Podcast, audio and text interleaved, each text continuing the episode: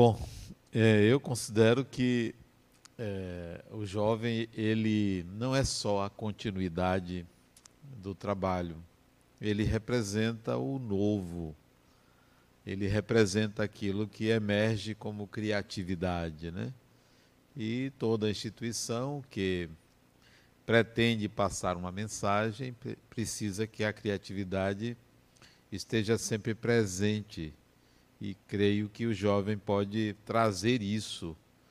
Eu também venho de uma história de juventude espírita.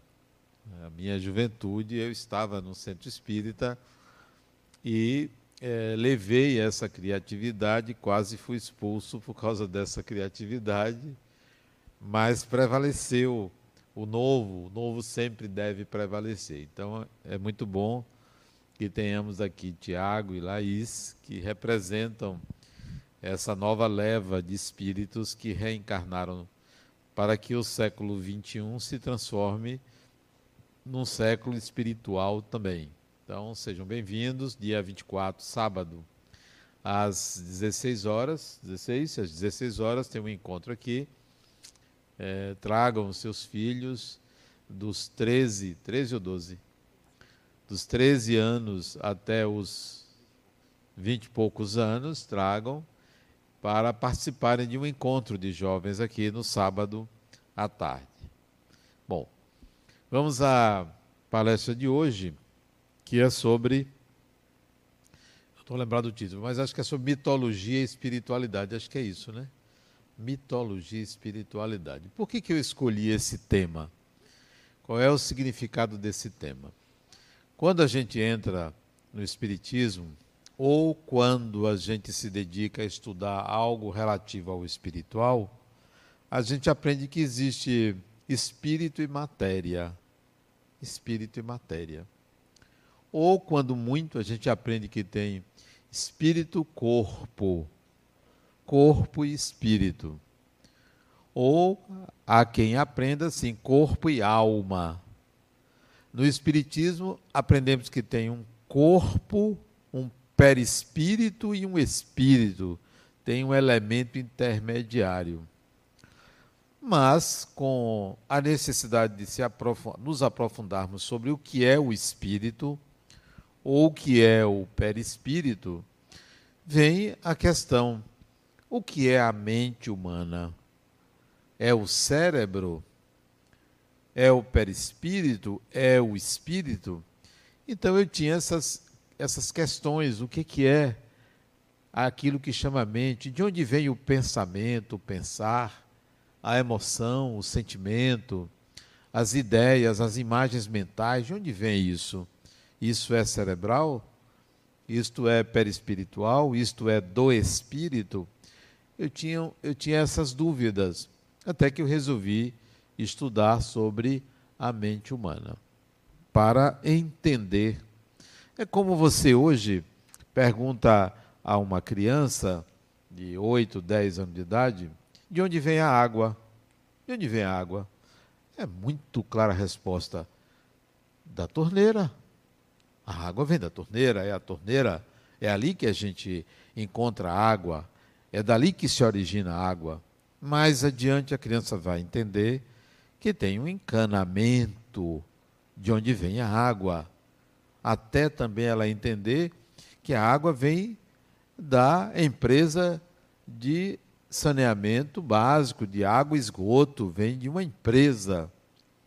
Até que a criança, já adulto, vai entender que a água não vem da empresa, da estação de tratamento, a água vem de uma represa. É da represa. Mas se estudar um pouco mais, vai ver que a água não vem da represa. A água vem do rio. É de um rio que é aprisionada a água e ali gera então uma represa e que se retira a água dali. Até que, estudando mais um pouco, vai ver que não é do rio que vem a água. A água vem das entranhas da terra. Pronto, satisfeito. A água vem das entranhas da terra. Então, até você chegar da torneira até as entranhas da terra, tem estudos e mais estudos para você saber disso, que a água não vem da torneira, não vem da estação de tratamento, não vem da represa, não vem das nuvens, não vem do mar, não vem do rio, vem das entranhas da terra. Não vem da fonte, porque a fonte é onde aflora. A água vem das entranhas da terra. Um percurso imenso para entender isso. Bom, vamos voltar à mente. E onde vem? Onde é que está? Porque a ideia básica é você dizer assim: não, o pensamento é o espírito que pensa. Será? É igual a criança achar que a água vem da torneira. Você não sabe, você presume que vem do espírito. Mas há quem diga que o pensamento vem do cérebro. Que o pensamento é gerado aqui dentro da caixa craniana. Há quem pense assim. Porque há quem pense que o espírito está aqui dentro.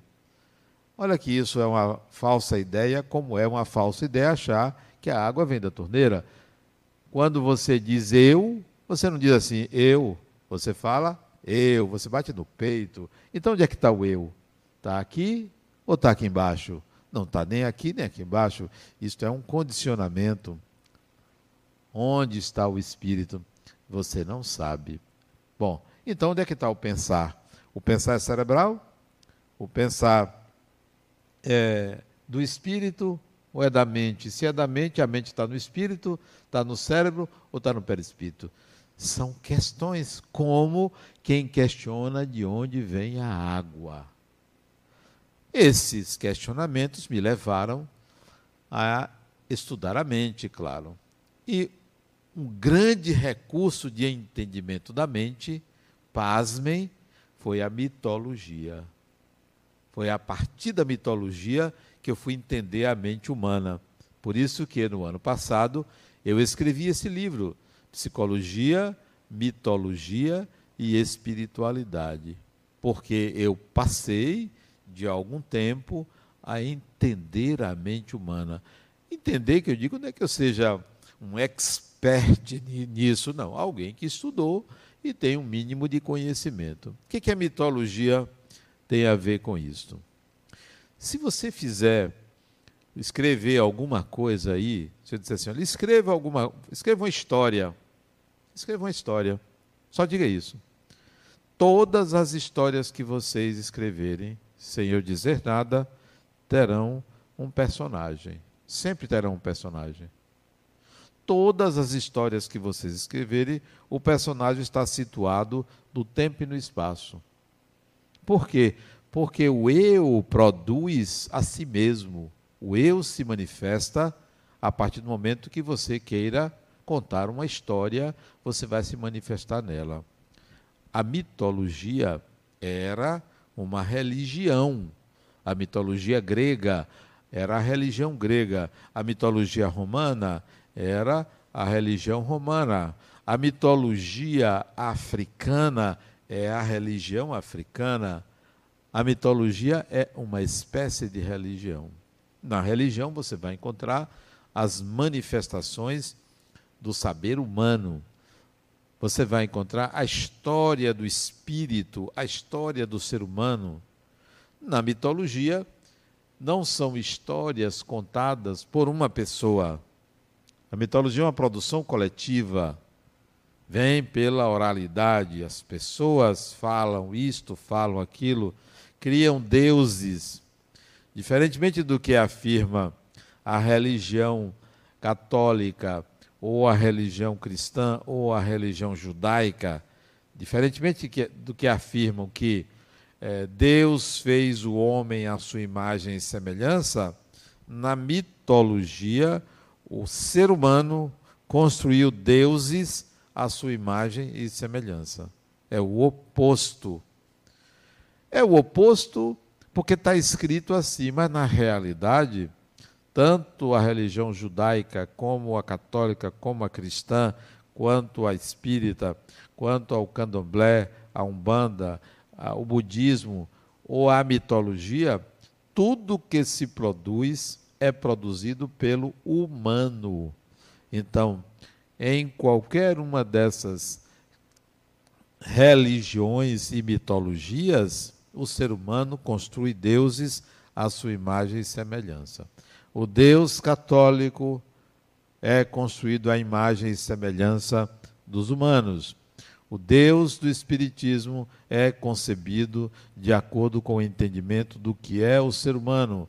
Os deuses são ideias humanas. Isso não significa que eu esteja dizendo que não existe Deus. Eu estou dizendo que, como é descrito, como é imaginado, como é adorado, como influencia no humano, é uma concepção humana.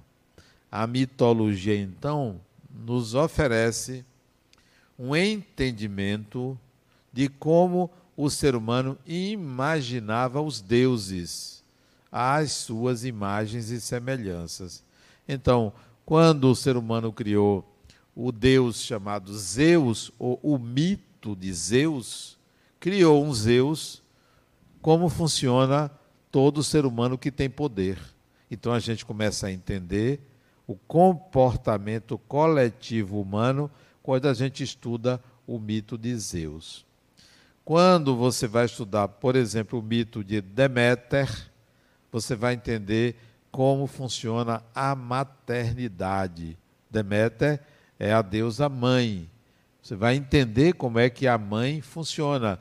Não porque um ser humano criou Deméter, Deméter é criação coletiva. Se é criação coletiva, fala de algo genérico e não de algo específico. E assim, você vai encontrar centenas, milhares de mitos espalhados pela terra, em todas as religiões. Vejam o que foi feito do ser humano, do judeu Jesus. Criaram um mito este mito contém as qualidades humanas superlativas. Os mitos, os deuses, são seres humanos superlativizados, com o máximo de potencialidades. Então, quando você estuda os mitos, você entende o funcionamento da mente, como a mente elabora. Não a mente de uma pessoa, a mente de todas as pessoas. A igualdade trazida pelo estudo da mitologia nos leva ao entendimento do funcionamento da mente de qualquer ser humano. Todos os mitos trazem este funcionamento. Só para ilustrar, vamos pegar um mito é, grego. Por que grego? Porque a, a mitologia grega ela foi a base da construção da civilização ocidental, grego, greco-romana. A nossa sociedade ela foi constituída em cima dessa mitologia, com o sincretismo entre a mitologia grega e o cristianismo. E o judaísmo. Surgiu então a civilização ocidental. Nós, brasileiros, a maioria oriundos da Europa, brasileiro é, que reencarnou aqui mais de cinco, seis vezes é exceção. A maioria está aqui é, a primeira vez no Brasil, reencarnado no Brasil, a segunda vez, a terceira vez, no máximo. Por quê? Porque são 500 anos, menos de 500 anos. As, as primeiras expedições colonizadoras foram no século XVI, 1530 e alguma coisa, que começaram a vir os portugueses e aqui então eles, cruzando com negros que já vinham é, escravos para cá desde essa época, negros e índios, essa mistura do europeu, do negro e do índio, surgiu o primeiro brasileiro.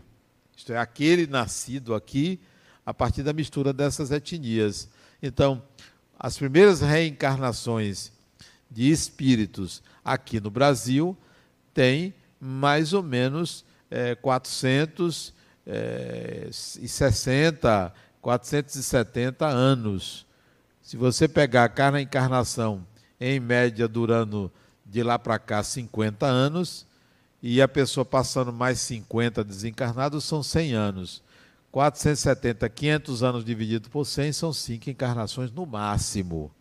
Então, nós viemos de outras partes, espíritos da é, Europa, da Península Ibérica, da Itália, é, da França, da Inglaterra, da África, viemos da Ásia também, do Oriente Médio, mas a maioria daqui veio da Europa.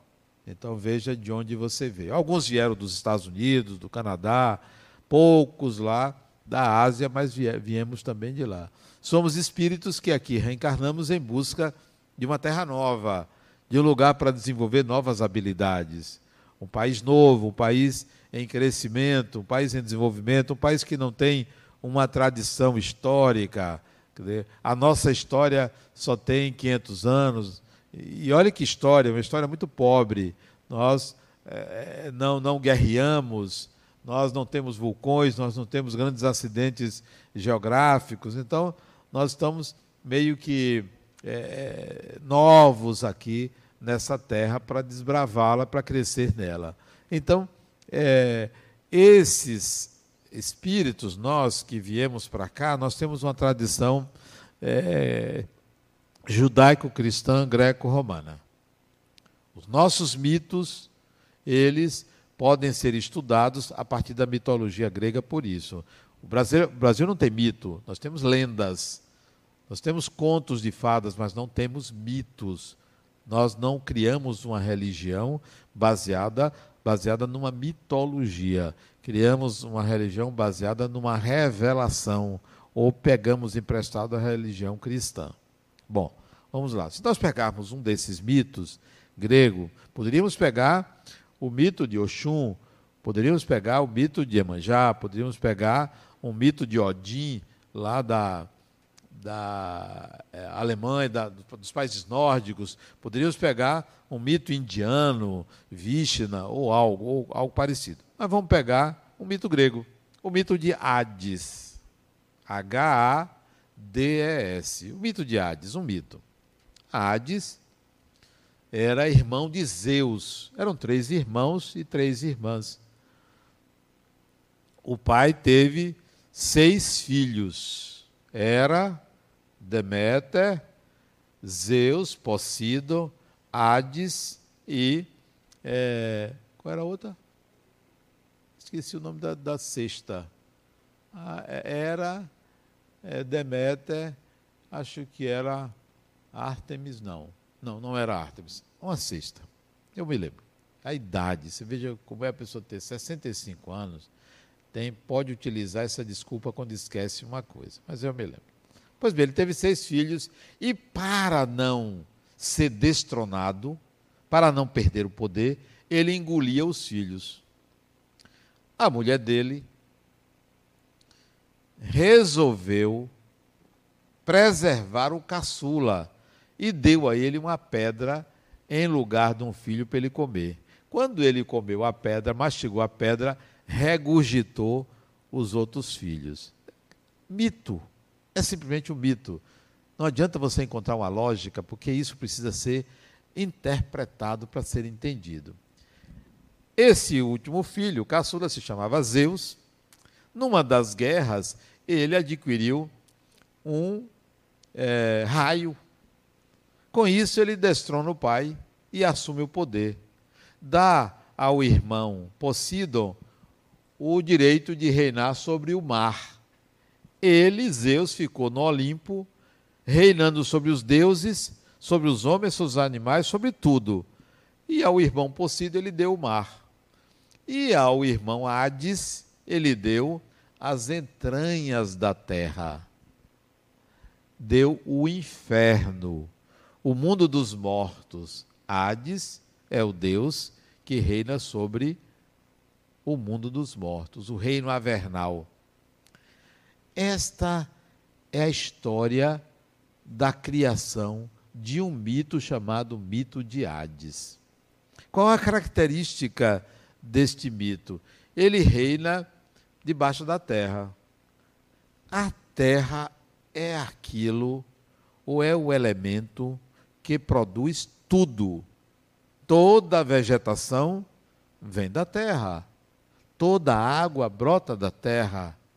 Nós nascemos da terra, nós somos seres chamados de quitônicos, porque a matéria que constitui esse corpo veio da terra, veio das árvores, as proteínas vieram dos animais. Nós somos filhos da terra. Nós encarnados somos filhos da terra. Então a terra que produz tudo. Hades, o apelido de Hades era Plutão. Plutão ou o rico. Hades reinava sobre a, o mundo subterrâneo e era conhecido como rico. Isto quer dizer que debaixo da terra só há riqueza. Debaixo da terra só há energia capaz de produzir a vida. Esse mito significa dizer que aquilo que você não sabe de você, aquilo que fica abaixo da sua consciência, aquilo que você não conhece de você, que se chama o inconsciente, é o que há de mais rico. Daí a proposta do autodescobrimento. Você precisa descobrir, porque há uma região na sua mente chamada inconsciente, onde está a grande riqueza o Hades seu é o seu inconsciente. O que, que está no inconsciente humano? Certamente todas as vidas que você viveu, todos os personagens que você se fez representar. Nesse inconsciente está a matriz da consciência, está a matriz da vida. De onde eu tiro isso? Do mito de Hades, porque ele representa o que há de inconsciente no ser humano. Porque ele representa tudo que você não sabe de você. E o que você não sabe de você vem de vidas passadas. A gente pensa que a nossa história começa na infância.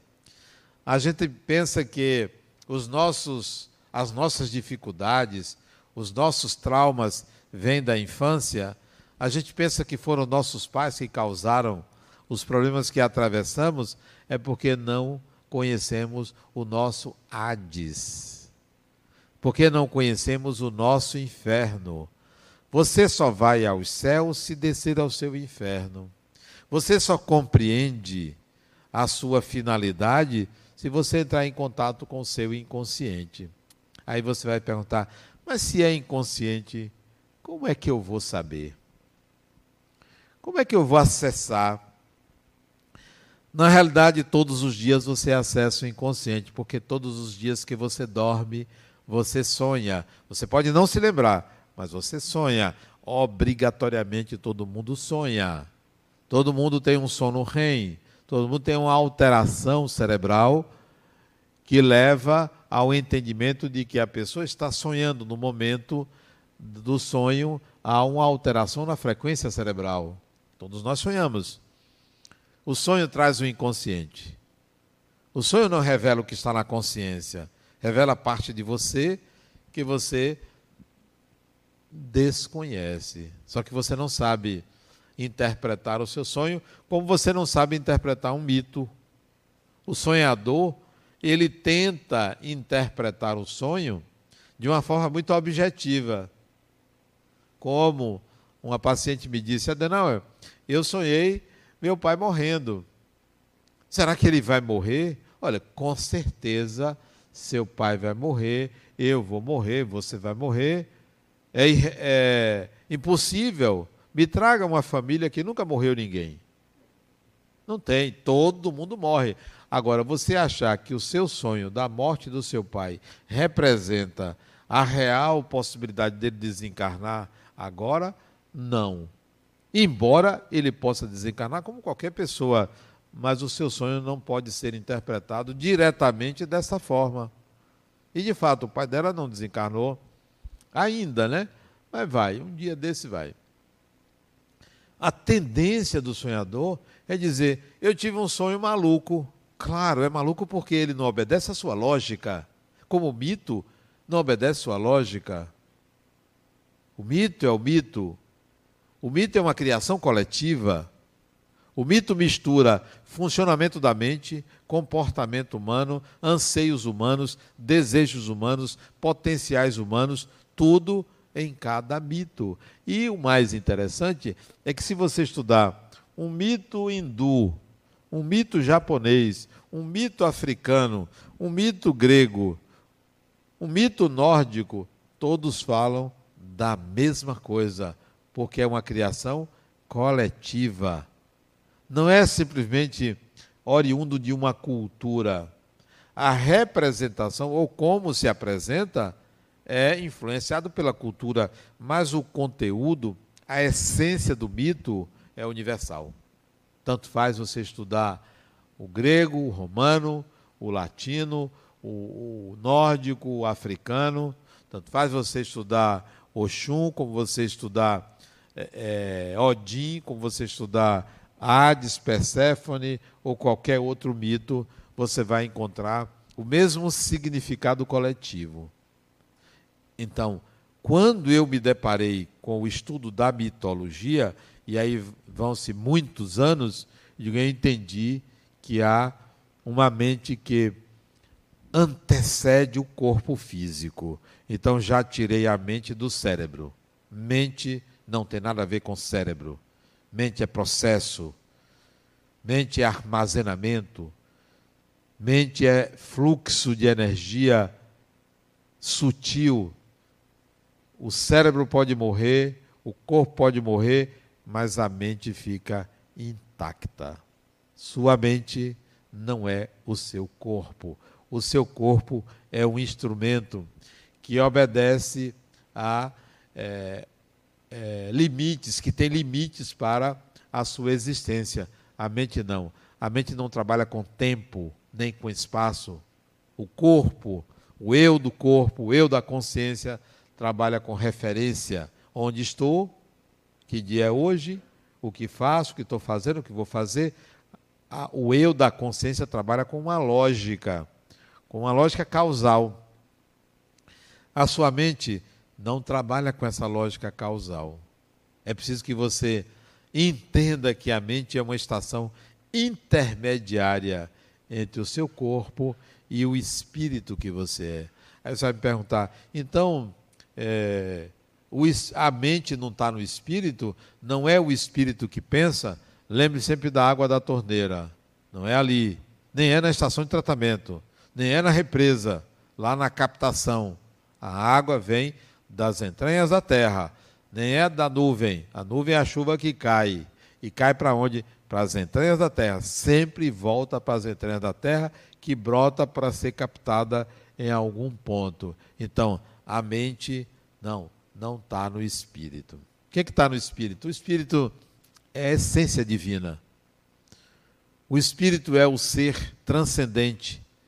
O espírito não é matéria e mente é matéria, só que é uma matéria mais sutil do que a matéria densa do corpo. É como a luz. A luz é matéria, mas é uma matéria sutil. Você transita de um lado para outro e não esbarra na luz. A luz esbarra em você, mas você não esbarra na luz. E é matéria. Isso que está iluminando a gente é matéria. Mas a gente não tem essa visão. É uma matéria diferente. É uma matéria que atravessa outra matéria, porque atravessa o vidro. A mente é uma matéria sutil. Portanto, não é espírito. Nem é espírito, nem é corpo. A mente está no elemento intermediário chamado perispírito. Ali, no corpo espiritual, o perispírito é um corpo que preside a organização do corpo físico e é um corpo que abriga a mente, que realiza os processos. Como é que funciona isso? Isto você depreende do estudo da mitologia, não de um mito, de dezenas de mitos. Aqui nesse livro eu trago, acho que pelo menos uns 20, 25, 24 mitos, algo desse tipo, acho que são 24 mitos que eu analiso aqui. Mitos masculinos, mitos femininos.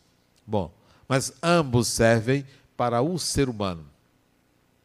Então, quando você analisa, entende o que é a mitologia, você começa a entender como funciona a mente. Tem um mito aqui, para ilustrar na prática. Aliás, eu vou contar a história, depois eu conto o mito. Uma paciente minha, é, isso tem muitos anos, deve ter uns 20 anos atrás, ela foi traída pelo marido. Coisa rara, né? Foi traída pelo marido. Algo incomum, né? Foi traída. E ela descobriu e botou ele para fora de casa. Nunca mais eu quero lhe ver. E botou ele para fora de casa. Ele foi para a casa da mãe dele. Foi para a casa da mãe. E como é que ela descobriu? A amante dele botou um anúncio no jornal de grande circulação da cidade, uma declaração de amor a ele. Só que ela não botou o nome dela, botou o nome dele e botou um pseudônimo. O pseudônimo que ela botou foi Afrodite. Olha que coisa fantástica, né? Afrodite. Afrodite apaixonada por ele. Botou o nome dele, né? Declaração de amor. Ela aí foi investigar, foi no jornal, descobriu quem foi que botou, que pagou o anúncio, pronto, chegou facilmente a dita cuja, e aí botou ele para fora. Ele para fora, vai embora, não quero você. Eles tinham três filhos, né? Não quero você, vou cuidar de meus filhos tal. Ele aí foi para a casa da, da mãe dele, não ficou com a amante, ele ficou, chorou muito, arrependeu-se, mas ela não quis ele, não quis. No terceiro dia em que ele estava na casa da mãe, ele aí resolveu voltar na casa dele. Sabia, era uma tarde, que ela não estava em casa. Ele morava numa casa, não era num apartamento, não, numa casa. Sabia que ela não estava em casa, que ela tinha saído com os filhos, ele ficou espreitando. Quando ela saiu, ele entrou na casa. Foi no quarto do casal, tirou um quadro da parede que tinha no quarto de casal e levou embora. No lugar, ele levou um lat uma latinha de tinta vermelha com um pincel. Desenhou um coração com uma flecha no coração e o coração pingando sangue. Vermelho, né? Lá na parede do quarto. E foi embora, levou o quadro que tinha ali para ela ver que tinha um coração partido, choroso, né? Sem ele saber que o coração partido com a flecha é símbolo de Cupido. E Cupido é Eros, que é filho de Afrodite. O mito. Olhe bem. Ela, quando voltou para casa, né, trouxe os filhos, tal, já de tardinha, tal. Quando ela entrou no quarto, tomou aquele susto. Ficou com raiva dele, porque logo viu que foi ele. Não contou conversa. Chamou a empregada, tome conta dos meninos, foi no shopping para comprar um quadro para botar no lugar. Procurou, procurou um quadro numa loja de, de, de quadros, tinha um quadro grande, disse, eu quero esse quadro. Pelo tamanho, ela escolheu o quadro. Nem viu direito que era. Chegou, levou em casa, botou o quadro na parede. Só que o quadro era um mito. O mito de Eros e Psique, do filho de Afrodite. Ela colocou. Tudo isso inconsciente. A mulher colocou o nome de Afrodite. Ele desenha Eros. Ela traz o quadro de Eros e Psique. Tudo isso inconsciente. Por quê? Porque a nossa mente coletiva, quando a gente pensa que está fazendo escolhas, nós estamos seguindo protocolos padrões. E esses protocolos estão aqui. Para encurtar a história, ele de tanto insistir, voltaram e estão juntos até, até hoje. Esses dois estão juntos até hoje. É uma história até muito bonita a história deles, né? É, o, o, resultado, o fruto disso, uma história muito bonita, né? mas eles seguiram por, durante algum tempo é, comportamentos padronizados, comportamentos definidos, muito bem definidos. Por isso que às vezes as pessoas, pacientes meus, digam, Adenal, como é que você sabia que ia acontecer isso? Criatura, protocolo padrão você ainda vai seguir um modelo mental. Você está pensando que você está fazendo escolhas? Muitas das nossas decisões não são escolhas livres. E a gente pensa, não, eu quero fazer isso. O que você está querendo fazer é estar tá seguindo um protocolo psíquico. Como funciona a mente coletiva? Não há nada inusitado no que você está fazendo. Não é uma escolha livre, você está seguindo o que todos fazem. É aquela questão da, da, da manada, né? Estourou a, a boiada, todos saem na mesma direção. É assim que o ser humano funciona quando ele não tem consciência do seu inconsciente. Quando você descobre o seu inconsciente, espera aí, eu não vou fazer mais assim. Isso não me levou a mim mesmo. O espírito sabe dos protocolos mentais. Tenta mudar o comportamento, mas o personagem, imerso numa cultura, age da mesma forma. Aí se pergunta: por que, que eu não consigo mudar? Porque você está agindo de uma forma padronizada. Você está seguindo um modelo coletivo. Faça diferente. Saia da consciência coletiva.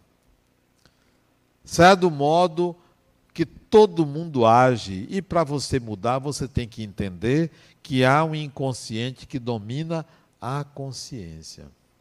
Hades é o deus da fertilidade, mais do que Deméter, porque é no inconsciente que estão as suas habilidades. É no inconsciente que estão os personagens que você viveu. É no inconsciente que está a força nutridora do espírito. Então você precisa descobrir o seu inconsciente. Não só através dos sonhos, através da oração, da meditação, das reflexões que você faça, das leituras, você vai descobrir o seu inconsciente, da mediunidade, do contato com espíritos, você vai descobrir o seu inconsciente. O estudo da mitologia faz você entender o comportamento coletivo humano. Faz você entender todas as vezes que você repete padrões. Você vai pensar assim: poxa, ah, se é assim, eu não vou fazer mais isso. Assim, eu não vou agir. Dessa forma, eu não vou atuar. Por mais que você queira achar que você é livre, você está sob influência coletiva. Vou dar um exemplo também de um filme que eu assisti recentemente. Um filme direcionando as pessoas, mostrando como manipular as pessoas. Você assiste o filme pensando que o filme está denunciando que você é manipulada ou manipulado pelas redes sociais, sem você perceber que quem está lhe manipulando é o filme. Não, mas Adenal, é, o filme denuncia, o filme é encomendado. A pessoa não percebe que o filme foi encomendado para denunciar algo contra o ser humano, porque quem encomenda quer lhe manipular e você não percebe. Você acaba fazendo restrições, achando que você é livre para fazer suas escolhas. Ninguém é livre para fazer escolhas. Todos nós sofremos influências, ora de uma rede social, hora de um jornal, hora de uma televisão, hora de um amigo, hora de um amigo, hora do pai, da mãe, de um filho. Nós somos seres influenciáveis. A questão é o, é o seu grau de influência. Qual é o seu grau de influência? Até onde você se permitir, mas sempre você estará sob a influência de alguém ou de alguém. A mitologia mostra influências que não são externas, influências internas, influências no formato de padrões de comportamento. E se você quiser mudar o comportamento, ah, eu vou mudar minha atitude. Nem sempre vai conseguir. Você tem que dissolver o protocolo. O protocolo coletivo é assim: sempre que eu faço uma coisa e que vem uma reação, eu reajo a essa reação de uma forma padronizada. Aí o que, que a gente faz? Ah, eu quero mudar a reação. Eu quero mudar o compor meu comportamento. esquecido que todas as vezes que você fizer tal coisa, vai resultar uma reação. Ao invés de querer mudar seu comportamento, mude o protocolo que lhe leva a todas as vezes fazer daquela maneira. Então, é uma mudança interna, não uma mudança externa. É como a pessoa querer deixar de fumar. Ah, você quer deixar de fumar? Compre menos cigarro. Isso não vai resolver, porque o seu problema não é o cigarro. O seu problema é a ansiedade. Você pode até deixar de fumar, mas não vai deixar a causa geradora. Então, vá à causa geradora. Sempre vá à causa geradora, porque a ansiedade tem uma causa geradora, antecipação do futuro. Deixe de antecipar o futuro. Não, é. E se meu pai morrer? O pai foi para a UTI, se meu pai morrer? Está antecipando o futuro, né? Ah, mas eu fico preocupada. Não antecipe o futuro. Viva o presente, viva o momento. Dissolva esse protocolo mental de estar lá na frente. Eu não quero estar lá na frente. A cada dia, o seu dia. A cada hora, a sua hora. Não vou, não vou morrer de véspera. Dizem que peru morre de véspera, né? Não. Vamos viver o momento. Se eu tenho uma pessoa que está na UTI, eu vou fazer as minhas orações. Que você fique em paz, que aconteça o melhor. Prefiro que você permaneça encarnado ou encarnada, mas não vou sofrer antecipadamente, porque não tenho o domínio disso. Então você precisa dissolver certos protocolos mentais. Estude mitologia. O estudo da mitologia é como você vai é, é, entender o funcionamento da mente humana, o funcionamento do comportamento coletivo, não é o funcionamento do comportamento de uma pessoa, é como funciona a mente humana. Aí você vai entender que há um espírito que tem é, um, um desejo, que tem um fluxo de pensar que passa pela mente. O fluxo, o impulso que vem do espírito não é o pensamento, é um desejo de viver, de realizar. Isso é processado pela mente e chega ao comportamento. Entendendo a mente, você pode modificar comportamentos, porque você dissolve protocolos mentais. Vocês podem pensar que eu quis fazer propaganda do meu livro. Sim, é. Compre. É até baratinho. Vende na livraria Psicologia, Mitologia e Espiritualidade. Mas, independentemente do meu livro, procure estudar um pouco de mitologia, você vai entender mais por que você se comporta de uma forma e que não dá resultados positivos para você. Ok? Muita paz.